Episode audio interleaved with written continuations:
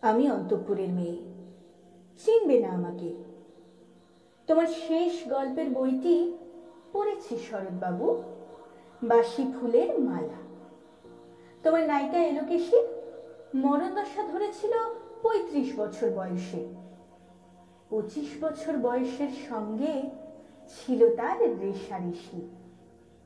দেখলেন তুমি মহদাশয় বটে, জিতিয়ে দিলে তাকে। নিজের কথা বলি, বয়স আমার অল্প। একজনের মন ছুঁয়েছিল এই কাঁচা বয়সের মায়া। তাই জেনে পুলক লাগতো আমার দেহে। ভুলে গিয়েছিলেন অত্যন্ত সাধারণ মেয়ে আমি। আমার মতো এমন আছে হাজার হাজার মেয়ে। অল্প বয়সের মন্ত্র তাদের যৌবনে। তোমাকে দোহাই দিই একটি সাধারণ মেয়ের গল্প লেখো তুমি। বড় দুঃখ তার। তারও স্বভাবের গভীরে অসাধারণ যদি কিছু তলিয়ে থাকে কোথাও, কেমন করে প্রমাণ করবে সে? এমন কজন মেলে যারা তা ধরতে পারে? কাঁচা বয়সের জাদু লাগে ওদের চোখে। মন যায় না সত্যের খোঁজে। আমরা বিকিয়ে যাই মরিচিকার দামে। কথাটা কেন উঠল তা বলি মনে করো তার নাম নরেশ। সে বলেছিল, কেউ তার চোখে পড়েনি আমার মতো। এত বড় কথাটা বিশ্বাস করব যে সাহস হয় না না করব যে এমন জোর কই? একদিন সে গেল বিলেতে। চিঠিপত্র পাই কখনো বা? মনে মনে ভাবি, রাম ও রাম, এত মেয়েও আছে সে দেশে। এত তাদের ঠেলা ঠেলি ভিড়? আর তারা কি সবাই অসামান্য? এত বুদ্ধি, এত উজ্জ্বলতা। আর তারা সবাই কি আবিষ্কার করেছে এক নরেশ সেনকে? স্বদেশে যার পরিচয় চাপা ছিল দশের মধ্যে।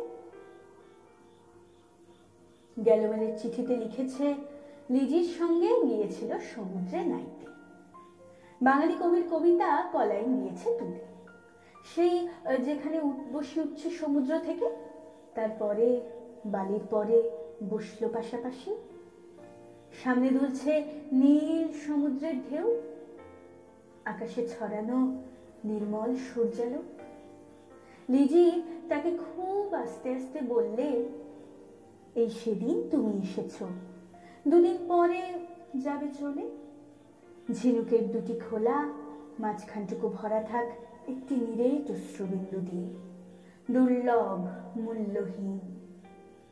কথা বলবার কি অসামান্য ভঙ্গি। সেই সঙ্গে নরেশ লিখেছে, কথাগুলি যদি বানানো হয় দোষ কি? কিন্তু চমৎকার। হিরে বসানো সোনার ফুল কি সত্য? তবুও কি সত্য নয়? বুঝতেই পারছ? একটা তুলনার সঙ্গে তোর চিঠিতে অদৃশ্য কাঁটার মতো আমার বুকের কাছে বিধিয়ে দিয়ে জানায়, আমি অত্যন্ত সাধারণ মেয়ে। মূল্যবানকে পুরো মূল্য চুকিয়ে দিই, এমন ধন নেই আমার হাতে। ওগো, না হয় তাই হলো? না হয় ঋণেই রইলেন চিরজীবন? পায়ে পড়ি তোমার একটা গল্প লেখো তুমি শরৎবাবু। নিতান্তই সাধারণ মেয়ের গল্প। যে দুর্ভাগিনীকে দূরের থেকে পাল্লা দিতে হয় অন্তত পাঁচ সাতজন অসামান্যার সঙ্গে। অর্থাৎ সপ্তরথিনীর মার। বুঝে নিয়েছি, আমার কপাল ভেঙেছে, হার হয়েছে আমার। কিন্তু তুমি যার কথা লিখবে, তাকে জিতিয়ে দিও আমার হয়ে? পড়তে পড়তে বুক যেন ওঠে ফুলে। ফুলচন্দন পড়ুক তোমার কলমের মুখে। তাকে নাম দিও মালতী। ওই নামটা আমার। ধরা পড়বার ভয় নেই, এমন অনেক মালতী আছে বাংলাদেশে, তারা সবাই সামান্য মেয়ে। তারা ফরাসি জার্মান জানে না, কাঁদতে জানে। কি করে জিতিয়ে দেবে? উচ্চ তোমার মন, তোমার লেখনী মহিয়সী। তুমি হয়তো ওকে নিয়ে যাবে ত্যাগের পথে, দুঃখের চরমে, শকুন্তলার মতো। দয়া করো আমাকে, নেমে এসো আমার সমতলে। বিছানায় শুয়ে শুয়ে রাত্রির অন্ধকারে দেবতার কাছে যে অসম্ভব বর মাগি, সে বর আমি পাবো না। কিন্তু পায়ে যেন তোমার নায়িকা। রাখো না কেন নরেশকে সাত বছর লন্ডনে? বারে বারে ফেল করুক তার পরীক্ষায় আদরে থাক আপন উপাসিকা মণ্ডলীতে। ইতিমধ্যে মালতী পাশ করুক এমনি, কলকাতা বিশ্ববিদ্যালয়ে। গণিতে হোক প্রথম তোমার কলমে এক আচরে কিন্তু ওইখানে যদি থামো, তোমার সাহিত্য সম্রাট নামে পড়বে কলঙ্ক। আমার দশা যাই হোক, খাটো করো না তোমার কল্পনা। তুমি তো কৃপণ নাও বিধাতার মতো। মেয়েটাকে দাও পাঠিয়ে ইউরোপে। সেখানে যারা জ্ঞানী, যারা বিদ্যান যারা বীর, যারা কবি, যারা শিল্পী, যারা রাজা, দল বেঁধে আসুক ওর চারদিকে।